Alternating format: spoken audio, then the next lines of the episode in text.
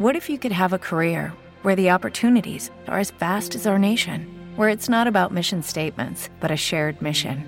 At U.S. Customs and Border Protection, we go beyond to protect more than borders. From ship to shore, air to ground, cities to local communities, CBP agents and officers are keeping people safe. Join U.S. Customs and Border Protection and go beyond for something far greater than yourself. Learn more at cbp.gov/careers.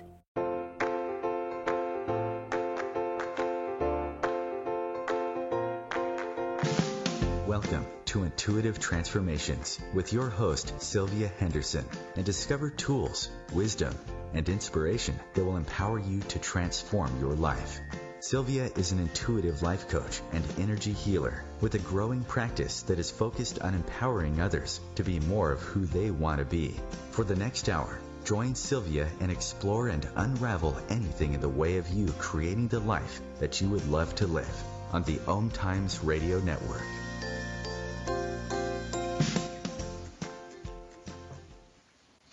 Well, hello and welcome to the Intuitive Transformations Radio Show, where you will find tools you can use to change and transform your life, Wednesday afternoon at 2 p.m. Eastern on the OM Times Radio Network, the voice of consciousness at omtimes.com.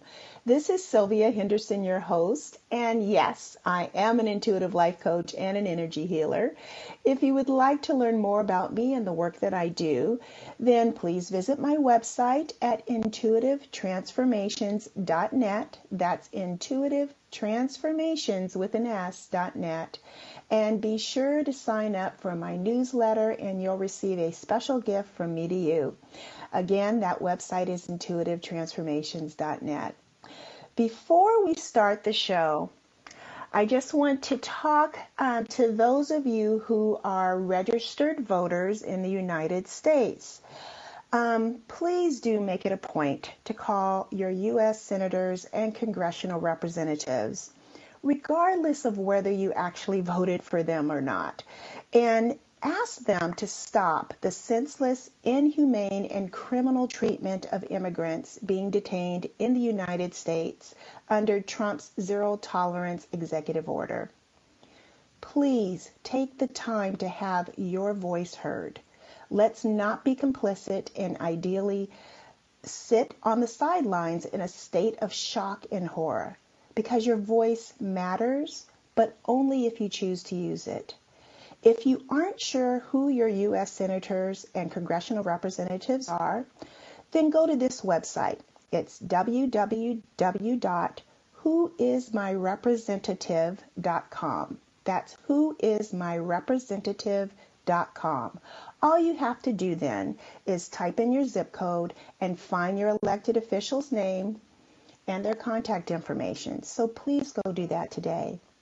And whether or not you are a registered voter in the United States, or even whether or not you live in the United States, I really want everyone listening to not to give up hope, to stay encouraged. I know that right now we appear to be at our very worst as a country, but let's all set an intention for massive healing of consciousness in the United States and begin to envision that all of the hate and fear be replaced by unconditional love. Even right now in this very moment, just think that thought with me, because whatever you focus upon, it actually expands. It's a universal law.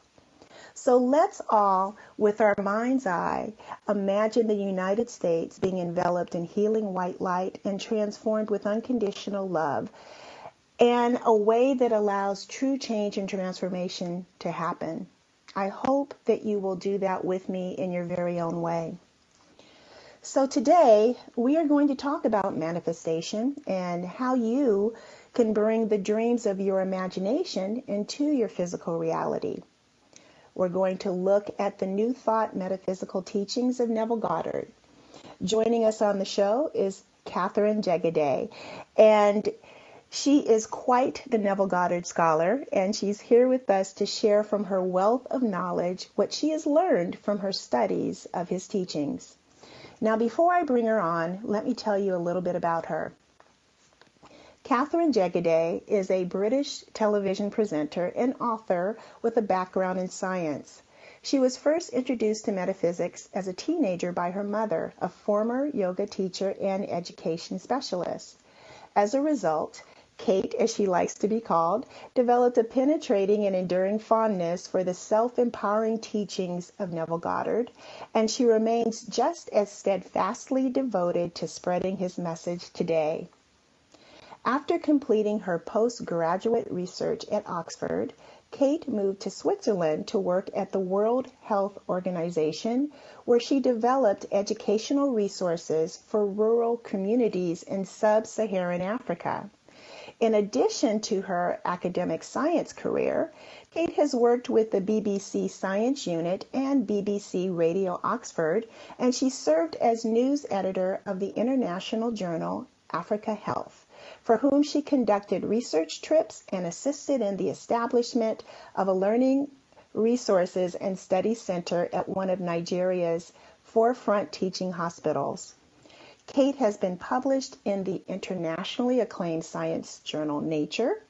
She has also presented two science series aimed at young adults for Channel 4 in the UK, earning a BAFTA nomination.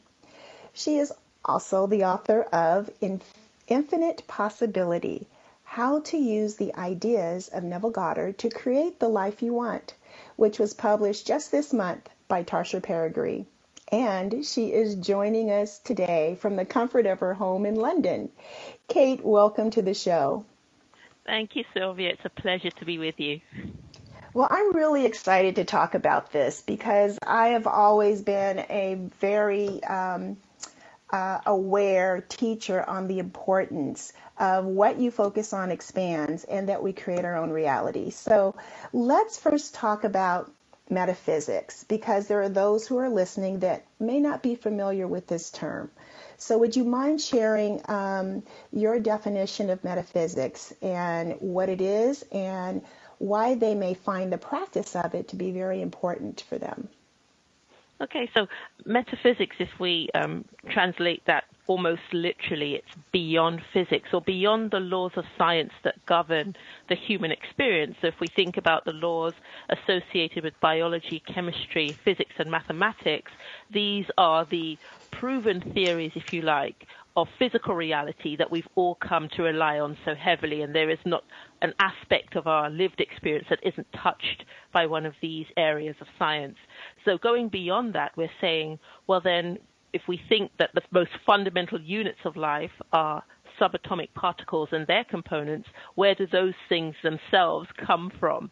And so metaphysics deals with all of the laws of that invisible world, if you like, or the laws of creation, the laws from which everything originates. And it's not the theory of evolution per se, it's much more fundamental than that. So in a nutshell, metaphysics is the theoretical principles of all of existence, that which you can see and the things that are known to you and the things you cannot see and are unknown to you. And it's important to get an understanding of those laws and how they operate in our individual lives. So what are some of those laws? I know people can sometimes confuse law of attraction with metaphysics, which you just said. Metaphysics is a list of laws. It's not just one. So would you mind sharing just a couple of those laws that you think people might find relatable? Okay, so we have one of the laws of metaphysics is called the law of reversibility. And what that law suggests is that two things are interchangeable. So if one effect causes a physical response, if A causes B, then B can cause A. So what it says then, how you use that as a practitioner of metaphysics is to say that if the ownership of a physical object, if you like, produces a feeling in you, without having that thing, you can bring it into your world by evoking within yourself that feeling. It also deals with the laws of causation, the laws by which things become reality in the first place. And what that is posited by is this idea that there is this single source of creation that is formless, and all that it requires is a vessel to move through to give shape and identity to the things that we want. And that is what we call the law of imagination. So those are just two fundamental laws, but probably the laws that people will first encounter when they come to metaphysics, the law of causation and the law of reversibility or reverse transformation. Beautiful. Thank you for sharing that. I have another question for you. So, you know, there's a group of teachers that people typically categorize as new thought teachers, and Neville falls into that for some people as well. Is there a difference between a new thought teacher and a metaphysical teacher? That's a really good question. I think Neville himself didn't consider himself a new thought teacher, even though he accepted that people categorized him in that way. I think what happens with new thought is that there are some very fixed ideas associated with it. And one of those ideas is that we are all going to be able to make the world a wonderful place. What Neville's metaphysics taught was that the change has to happen in individuals, that the world is a schoolroom, and that we are not here to change the world, but the world changes us. And through the challenges that we encounter day to day, we make discoveries about the limits of our capabilities or the limitlessness of our capabilities as creative beings. Another thing associated with new thought is this idea of the law of attraction that you mentioned before, Sylvia. But what that requires is that something has to be in a static condition, and things that perhaps what one desires are moving toward us. But what Neville teaches in his work is that we have to get into the consciousness or the beingness of the thing we desire, rather than imagining that we can be conscious of being one thing and bring something else into our world. And this is what people try to do and find that manifesting, as people call it, doesn't really work for them. So Neville says if you are conscious of being poor, but you're trying to express wealth, that's actually an exercise in futility.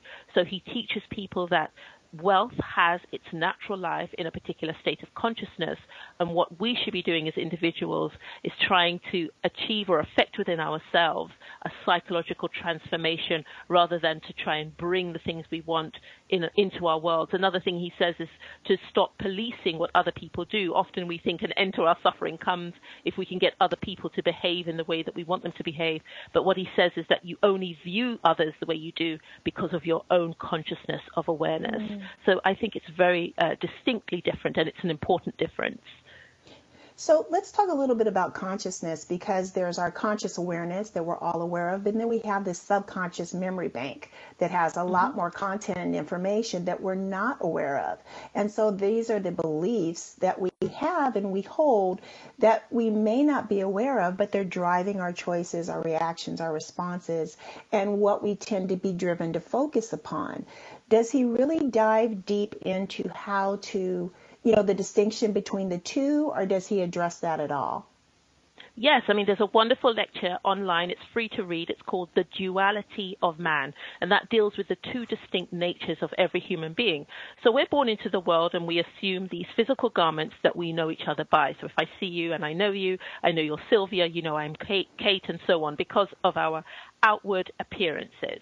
But what he says is this subconscious, as psychologists refer to it, Neville says, is in fact the identity of our authentic being, which doesn't differ in operation or substance to the creator or this source of creation and all that is. It is just individualized and expressed as individual identities. But what we, as we begin to establish a connection between our humanity and this divine being, then we begin to understand what consciousness is. So consciousness is the identity of the source of creation, our individualized version of that. And so we are able to reestablish that connection. And remember, you talk about this being a memory bank. That's a really good analogy or way of describing it. What we're talking about is that our authentic identities have been forgotten by us, but they can be remembered by us as we begin to engage the laws of imagination or the laws of metaphysics as Neville taught them. I love that. That's very encouraging to hear, because that's where we get stuck, is that subconscious mind. You know, it trips us up, and conventional methodologies have not been very successful in shifting that that content into a more positive, more self-supportive manner. So let's talk about Neville Goddard, the person. Who was he, and how did he come to connect on such a level that he was able to amass the wisdom and knowledge that he did, that he wrote about and that he shared with others through his lectures? So Neville is my absolute favorite topic. He was born on the island of Barbados in 1905 to a very large English family, but they weren't the typical colonial wealthy family. They were a family of very much more modest means. So it was 9 boys and 1 girl. And Neville, as a young man, left the island of Barbados. He was a teenager, and he traveled to New York City to pursue a career on stage. And although he had some success in his career, it didn't satisfy this hunger that had been with him since childhood. He, in fact, later refers to the fact that he was spoken to by a prophet around the age of 7 or 8, and that prophet told him that he was going to do the work that he went on to do in the world. So as a young man, having been on the stage for some time and had sort of menial, not menial jobs, but sort of nominal jobs here and there, not very hugely successful jobs, he met an Ethiopian rabbi by the name of Abdullah. And together they studied for 5 years. They studied Kabbalah, they studied the Bible and esoteric mysticism, as he calls it. And from that study, his ministry was birthed. But what Neville says was that his ministry is rooted and steeped in personal experience. And when he met Abdullah, he wasn't sure of what to make of it, but he received it, he engaged it, and he literally just used the techniques of the law of imagination that Abdullah gave to him.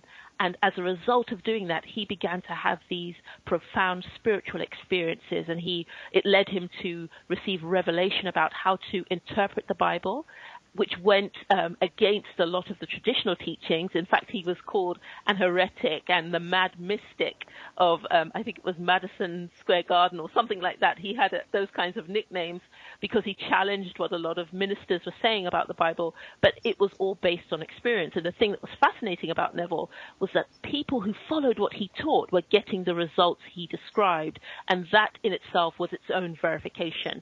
He didn't need that sort of formal training or recognition from associations or organizations. He just told the people the truth as he understood it, and they followed what he said and got the results he promised they would get. Wow, that's amazing. Yeah. That's amazing. Thank you, because you really have increased my knowledge base now of Neville Goddard. And I have a even more enhanced appreciation for his teachings. You know, as I shared with you before the show started, I have a number of his books, his physical books, as well as a number of his books on my Kindle. And I just so enjoy reading his teachings because they are profound, and some of them are quite unconventional. So we're going into a break, and when we return, everyone, we'll be continuing this discussion with Catherine Jegede, and we're talking about Neville Goddard and her new book, Infinite Possibility. We'll be back in just a few minutes. Stay tuned for more.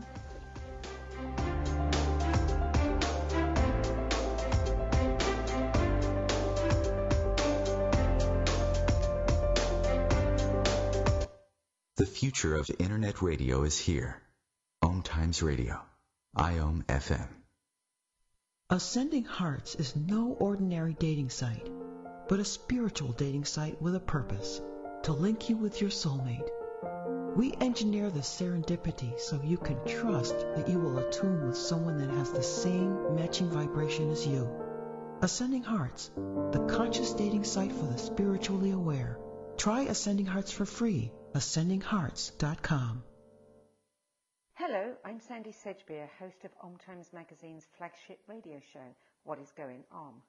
My passion is sifting through information, research, and innovations from new thought teachers, speakers, and researchers pushing back the boundaries of what we know about life, energy, metaphysics, and the universe. I love shifting perceptions about who we are, why we're here, and how quickly impossible becomes normal when we open our minds, expand our awareness, and accept that the only limits that exist are those we place upon ourselves. So if you're the kind of forward-thinking, eager investigator of what lies beyond the current reality that most perceive, why not make a date to come play with me in the field of possibilities at 4 p.m. Pacific Time, 7 p.m. Eastern Time every Thursday, and together we can discover what's really going on. When I was little, I didn't talk for a long time. I was sensitive to lights and sounds, so I built secret hiding places where they couldn't get in. Sometimes I did the same things over and over, until one day I found out I had autism. My family got me help. Slowly, I learned how to live with it better. Early intervention can make a lifetime of difference. Learn the signs at autismspeaks.org/signs. Brought to you by Autism Speaks and the Ad Council.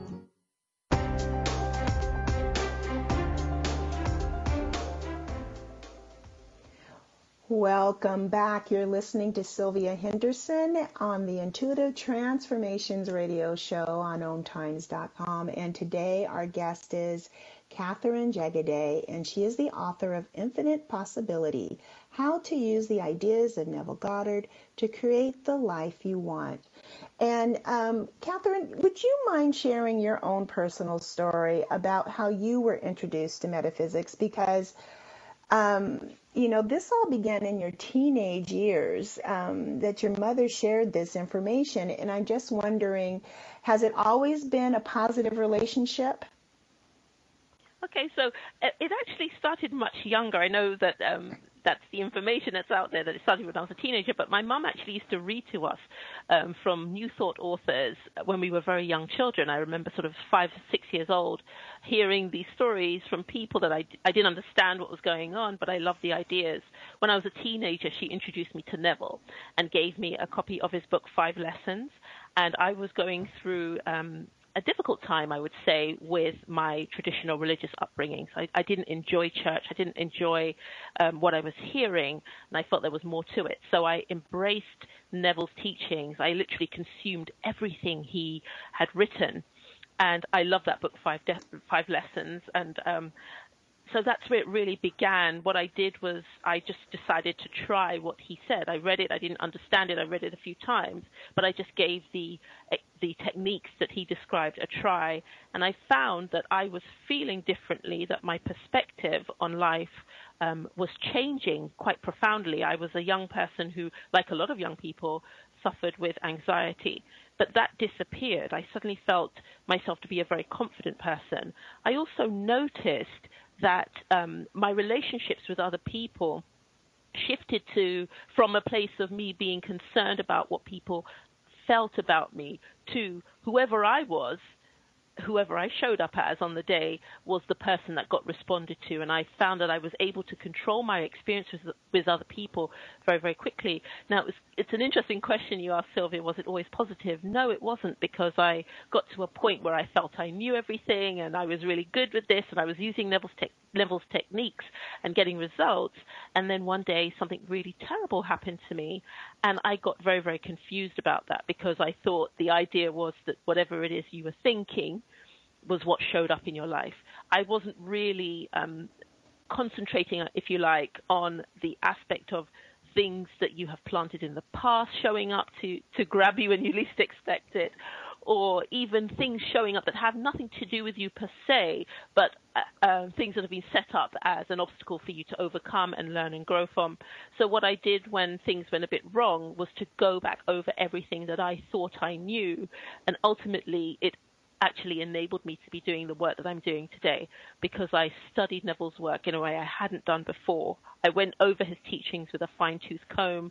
I experimented with his ideas, tweaking it to suit my own personality and all of that, and I really got into it in a very, very deep way and started to have some of the experiences that he himself had recorded. So I feel quite good about the fact that I am a contemporary witness of the spiritual experiences that he has documented. Well, that's really lovely that you shared that. I really like how you pointed out that there are things that have been kind of set in motion from the past, and how do you discern, or is it even necessary to, but how, because I think this is what trips a lot of people up, or what causes them to give up their practice, is being very confused by what is actually happening in their external reality. And, because sometimes it is something that was set in process long ago, before you started setting more positive intentions or focusing your imagination in a more constructive manner, you know, or sometimes they're just obstacles to help you grow and learn more about yourself. And so what is there anything you can suggest to those who are listening that they can implement within their lives when those things happen so they don't get discouraged and just simply give up? Absolutely. So what I encourage people to do is always check in with yourself. Do it every now and then. It's not something that you need to do every single day. But when you find yourself going through the same sorts of experiences, let's say they are challenging or traumatic experiences, that's a perfect opportunity for you to check in on yourself and to see whether there has been any growth in your life. If you feel that you've made progress, it doesn't necessarily mean that you've been promoted at work or something has happened in a relationship or your business is doing well. It's just a feeling of every day having something new to offer you rather than it being sort of the same old, or you're kind of just numb to life and you're going through the motions. What Neville says is that what the Bible tells us, and that he doesn't use the Bible in a religious sense, so people shouldn't be off-put if they're sort of not inclined or not interested in religion. He says that the Bible says that we are taken a little closer to the fire whenever it's necessary for us to make movement. We cannot move without friction. And so what's happening is that something is showing up to shift something in you. That's all it's doing. So the world, the physical world, exists outside of us. It is our experiences of the world that are important. We're not here to change the world. As I said before, the world changes us. It helps us to move. And so if you have not moved, or you've not learned something or discovered something, if you don't know how strong you are and you're at the point of your life where you need to discover your strengths, if you don't know about your capacity to love or forgive, then those challenges are going to show up. I always say to people, think of the world as a schoolroom and recast yourself in the role of a student. And you have a course, you have course requirements, and you have to meet them. Don't take it as something personal or that something is out to get you. Just recognize it as this is another course element that I have to pass before I can move on. Now, the thing that happens, and I'm sorry to go on, but the thing that happens inevitably is that as a result of overcoming that particular thing, you will make a discovery that is unique to you, and something else is going to show up that enables you to use that new gift or skill or whatever it is. So just embrace everything as it happens. Don't be discouraged. Just know that there's something better on the other side of it. I love that. I love that, you know, and as you said, you know, yes, he does reference the Bible, but he really thought of the Bible more metaphorically than literally. Absolutely. He said it was an allegorical document. It was the story of the evolution of the psyche of man. And it's not a religious document. It hasn't been translated right or disseminated correctly by clergy and people who are involved in religion on a professional, academic, or theological basis. It's absolutely a handbook, if you like, a guidebook. Once you know how to read it, I think one of the greatest discoveries for me was learning how to read it. Once you learn how to read the Bible and understand what it's really about, it's one of the most pleasurable documents you'll ever read. I say that hand on heart. Well, you know, it's interesting, your choice of words, the most pleasurable, because quite often when people read the Bible, it's coming, you know, it stirs up a lot of guilt and a lot of self-judgment and self-degradation versus, you know, really like how can, you know, getting the information, gleaning the wisdom from it so that you can actually utilize that to change your life. And he's just really interesting. I love how he even went so far off the ledge as to say that our imagination is God. Absolutely. And this is what we're talking about. We've been taught that the imagination, or the human imagination, is a faculty of the mind that enables us to perceive things that aren't physically real. But what Neville is saying is that the imagination is, in fact, that creative source that I was talking about at the beginning of the interview. There's a source from which even subatomic particles emerge, and that is what your imagination is. It is the creator. I just wanted to slip something in, Sylvia, about the Bible, if I may. People should never feel bad when they read the Bible. It is not about judgment at all. It's just reference and context. And you have to understand that the Bible is speaking about everybody that exists. So not everything in the Bible is going to refer to you at a given time. So that's something that's important to remember. Never feel bad. If you're reading the Bible and you have a heavy feeling, then that portion that you're reading is in dissonance with who you presently are. So that's not for you. The parts of it that make you feel good, that's the bit that has something for you at that moment. I agree. So let's dig down a little bit deeper into our imagination, because I tell you, it's something that can have a mind of its own. Because so many people, and I don't know what it's like growing up in the UK, but I know growing up in the US, especially now, worry is kind of the theme energetically of the day here.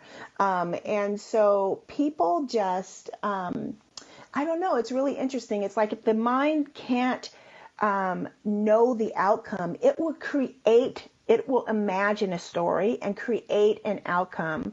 And it's kind of almost like it has to know in order to feel safe. So how do we use our imagination in spite of this kind of egoic survival mechanism within us that feels that we have to be able to know our surrounding, our environment is safe, that we are safe, that causes us to then think that there's a bear behind every tree ready to grab us? You know, how can we, in this day and age when we're so bombarded with so much information coming to us from all different media sources, that's causing people to go into a chronic state of fight and flight, begin to use our imagination to break free of that? Okay, so I heard someone say once that there is no energetic difference between fear and excitement, and that's a really interesting concept to investigate, I think. I would encourage anybody to do that. For me personally, on the outside, I would say if you are an American, this is the time to celebrate. You are going to make some incredible discoveries, and this is not the time to be afraid. But what you're going to do is use this fear and convert it into energy. Use it as friction in the physical sense, in the scientific physical sense. Friction creates movement. What you're going to do, the friction you're going to use is, or the resistance you're going to use is disciplining yourself not to be afraid despite appearances. I don't think any nation, well, I don't want to say that. I think Americans are uniquely placed at this moment. Yeah, I'll put it that way. Uniquely placed at this moment to use this very traumatic or charged experience that you are going through as a nation to teach yourself discipline. And what you're going to do is contact the feeling of the opposite whenever something makes you feel afraid. You're going to contact the solution to that fear in your imagination. You can do that simply by asking questions of yourself. These aren't questions that you repeat. They're questions you ask mentally and just wait and feel after the answer. You want to ask questions such as, if this such and such weren't happening, how would I feel? Or if these children weren't being separated from their parents, how would I feel? Or whatever it is that's causing people distress or concern at this time. You want to ask yourself questions like, am I really God? Is it really true? You are addressing your imagination. This requires a lot of energy, a lot of attention, and a lot of focus, but what it does is establishing a very powerful connection between the subconscious or your authentic source being and your humanity. Once that connection is open, you will open the floodgates to inspiration and ideas for solving what's going on in your nation are going to start coming to people. They just need to have the courage to do that. This is a time to do that. This is not an opportunity to be missed. You know, and you really hit the nail on the head, because when you are in fear, you know, all of your energy contracts, even the muscles in your body contract. It's almost impossible to receive inspiration because you've shut down everything within you to receive anything, because you're bracing for an imagined experience that has caused everything to go into high alert. There's an emergency here. And so being able to shift that awareness, it changes everything. So do you know, I know you offer a lot of exercises within your book. And so I'm just wondering, is there a simple exercise that those who are listening can implement that will help to shift them, or at least move them in the, you know, away from their fear, just kind of redirecting their focus? Yeah, I think one that's going to be very useful, particularly for people who aren't familiar with this work, is in the chapter Believing the Unbelievable, but I would just describe it for your listeners now. What you want to do as you're going to sleep is to try to assume or to contact a particular mood, and that is the mood of peace or calm. What happens when we sleep in a particular state of consciousness, we're going to find that the next day, starts to play out or to confirm to us everything that we're afraid of or concerned about. So as you're going to sleep, there's nothing you can do anyway when you're sleeping. You're not going to be able to do anything about what's going on in the world. You're going to be thinking about something as you're going to sleep. So why not think about being calm and being at peace, and then begin to notice how that shows up in your world the next day, how that is confirmed in what happens to you, even in how you view the news or how you speak to other people or what's happening around you. Just try that for a few nights, and what you're doing, even in that very simple way, is establishing that important connection that I've been talking about. You want to go to bed and just make yourself happy as you sleep and fall asleep happy, fall asleep calm. Whatever it is, just remind yourself that there's nothing you're going to be able to do about what's going on in the world while you're asleep. If you sleep in a particular mood, it will confirm itself in some way the next day, and use that to move forward. Thank you for that. I really do appreciate that instruction. That's great. So those of you listening, please take that to heart. And you know, it will only benefit your life to go to sleep with a positive thought and focus, definitely. So one of the other things you point out in the book is the connection between physical ailments and the human psyche. And science is even proving that, you know, with the placebo effect, you know, that we are how powerful our mind is in our physical health. But, you know, when people have been in a long-term situation that's a chronic pain scenario, it can be more challenging for them to be encouraged. And I'm just, you know, is there something within the book that you've written so far that would be able to help them?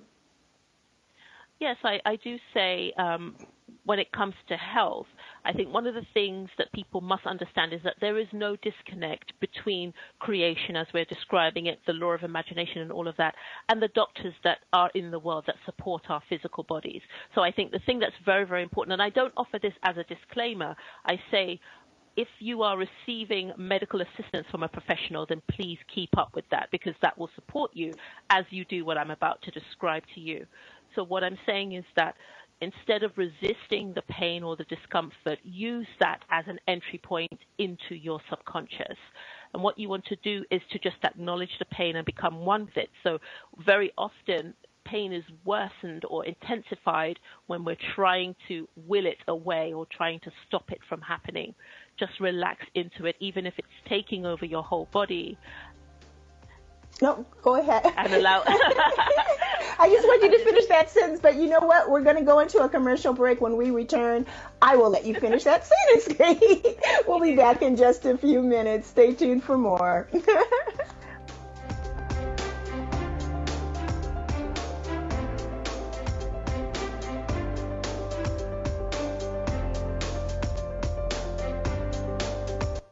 The cutting edge of conscious radio, OM Times Radio.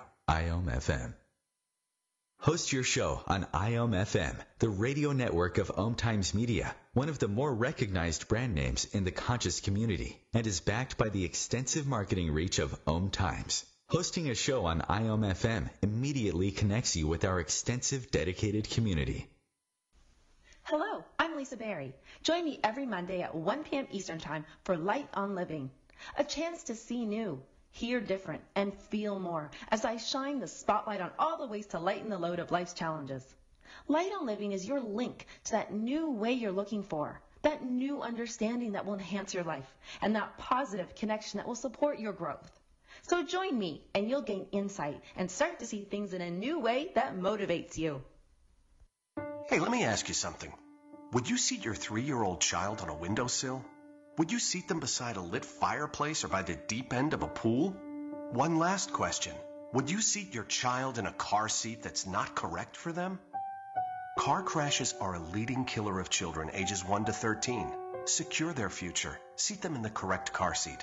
For more information, visit safercar.gov/therightseat. A message from the National Highway Traffic Safety Administration and the Ad Council.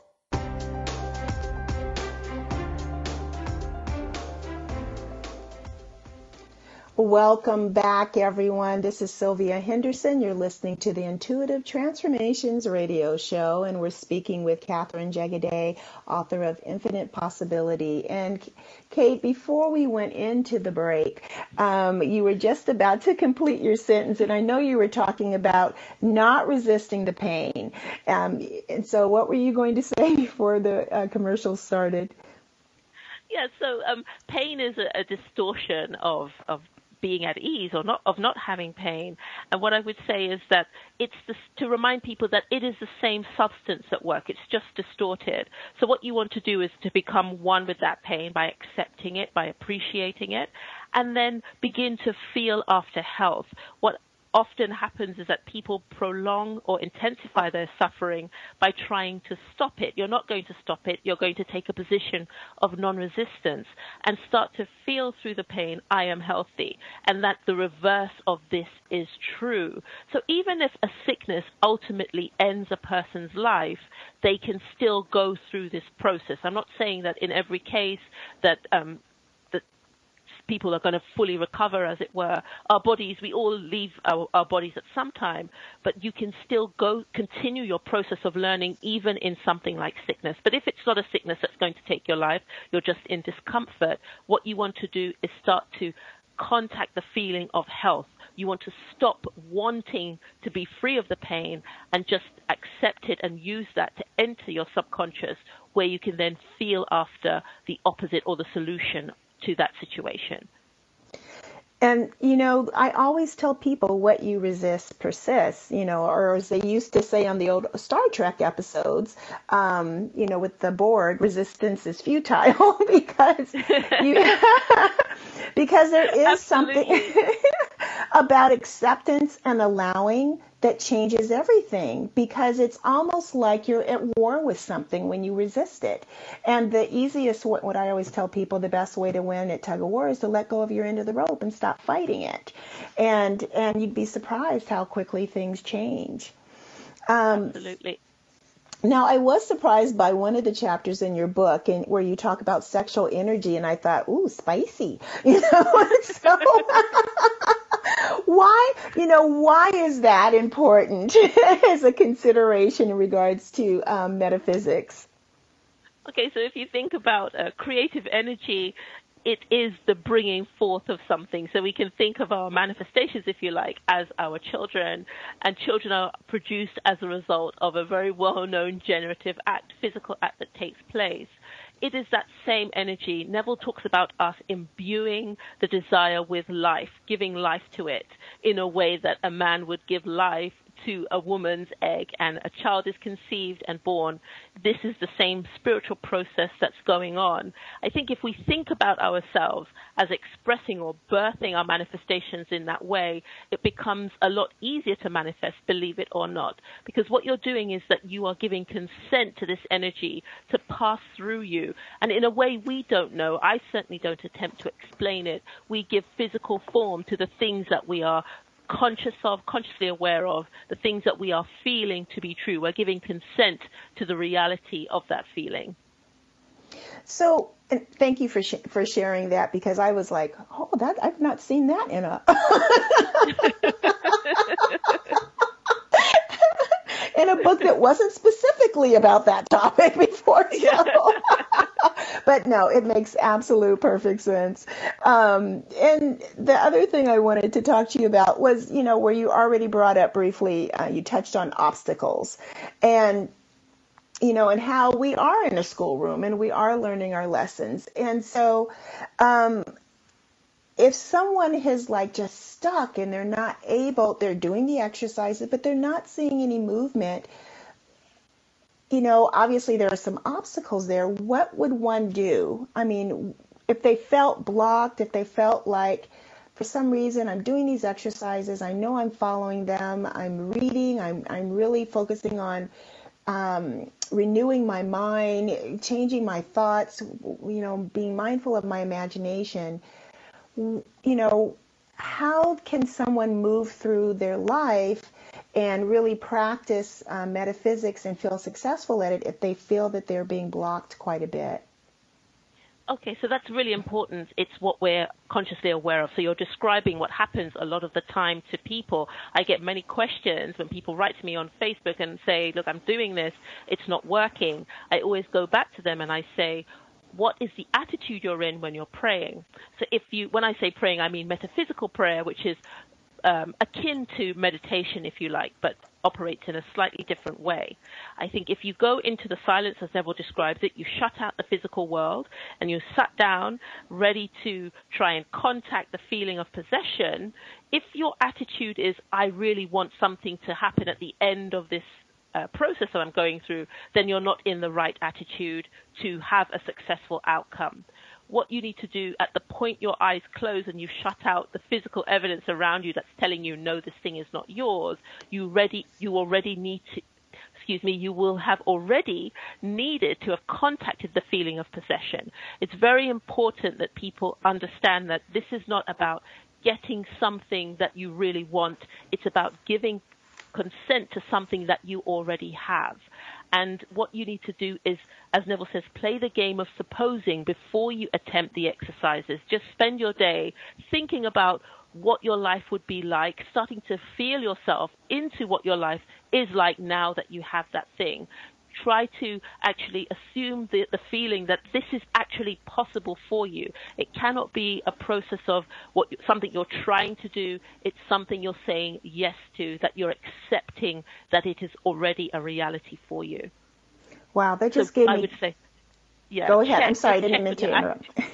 That's fine. It's a question of be clear about whether you are saying, I really want this thing, or yes, I have this thing. If you're saying you want it, you're confessing you don't have it, and it can't show up for you. That's what I'm going to say. That's a beautiful distinction, and I love how you said you're giving your consent to something you already have. That is really key for people to get and understand. It's not that you don't have it. It's that for whatever reason, you're not allowing the receivement of it. Is that true? Absolutely. It's just a question of being able to see something. And what happens is that through the exercises, what I'm training people to discipline themselves to do is to really find that there is no distinction between what you are imagining and what is physically real when it comes to the things we're trying to manifest in our life. Now, I've done it for such a long time. I have to be careful when I say to people, oh, how easy it is. I do remember it being difficult in the beginning, but once you get into the habit of making sure that you're in the right frame of mind before you attempt the exercises, you'll find that manifesting is very, very easy. It's accepting, allowing this thing to show up because you have consented to it, because you believe that it already is. Thank you for that. I appreciate that. That is absolute truth. It's a law. It's a universal law. Everything already exists. It's just a matter of receiving it. Yeah. And so what is metanoia? I hope I said that correctly because it's such a different word. So metanoia, I mean, I wrote it, I think, in a nutshell, it is a radical change of mind. It's that transformation that happens to everyone once they begin to live by imagination. So I'm not quoting from the book. I'm just trying to give it in very broad or general terms.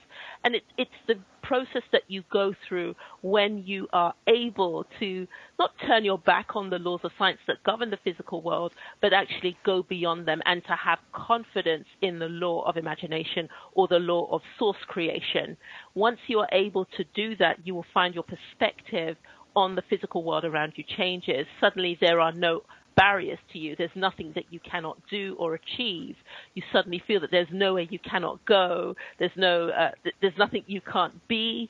You can be anything you want to be, and so on and so forth. But it's a real transformation that takes place in people because there are people who really do not believe this to be true or possible for themselves.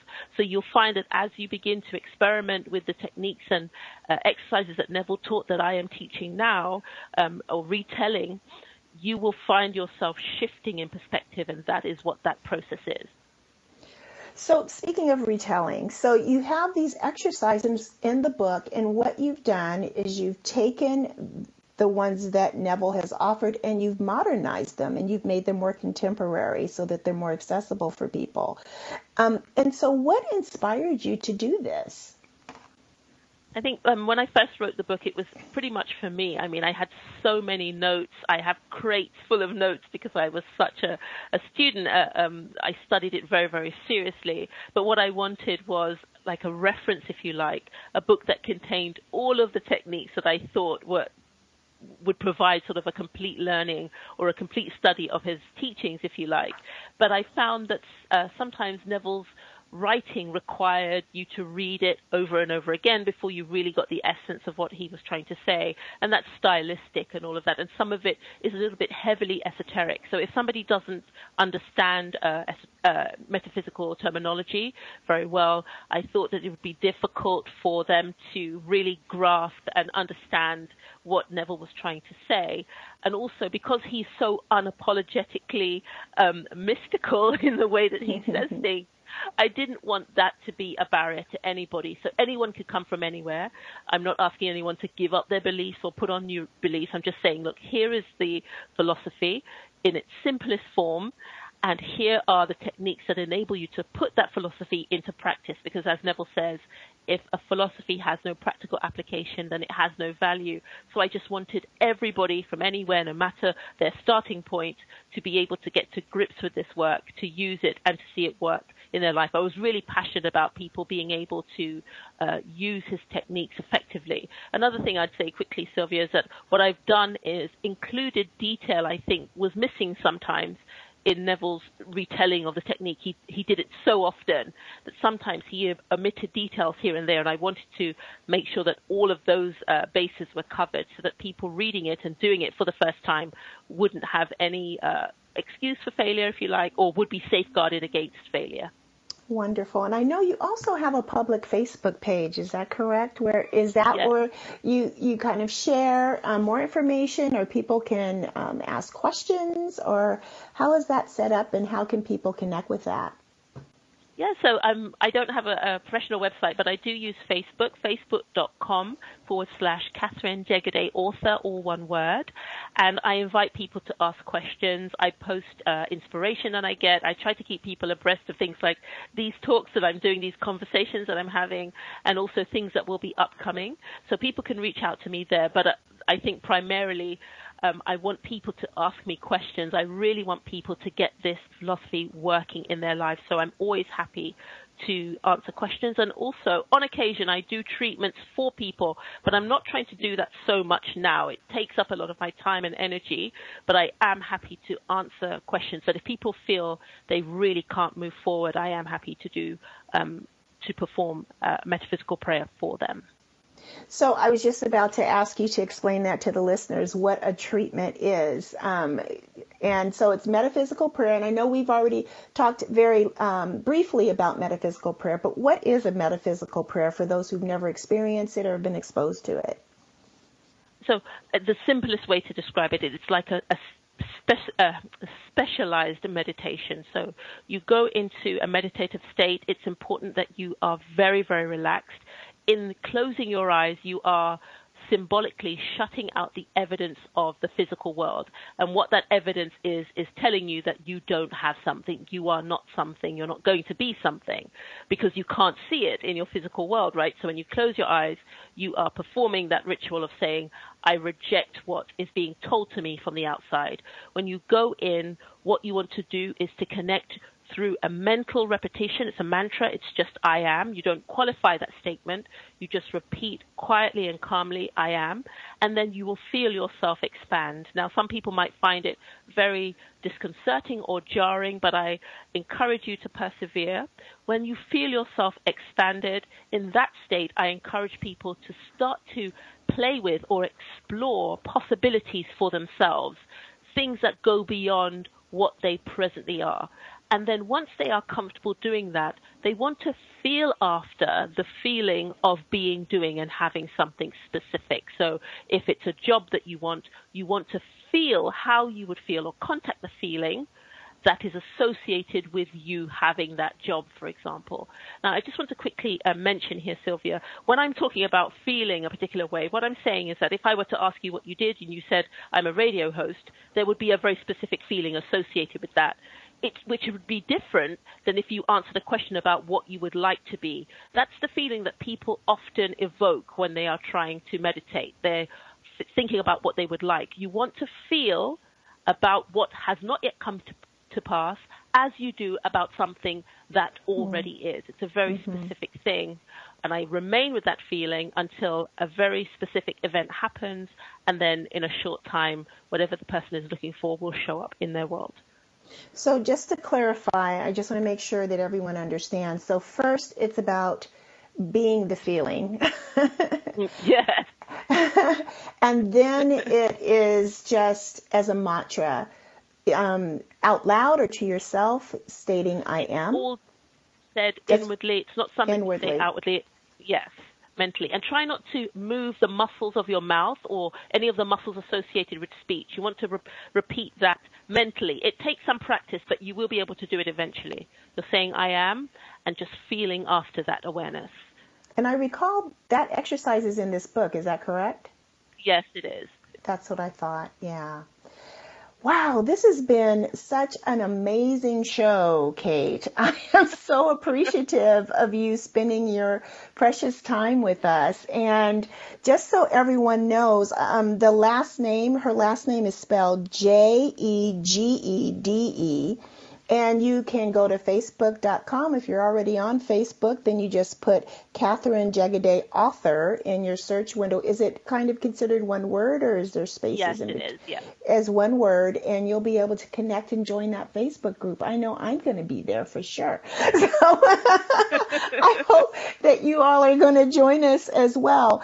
And so, you know, Catherine, I just feel like you not only have a passion for Neville Goddard, you also seem to just really have a passion for humanity. And I think that that's probably another reason that you wrote this book, is so that you could help people. And so what is your ultimate desire with this book in terms of helping them? We have a few seconds.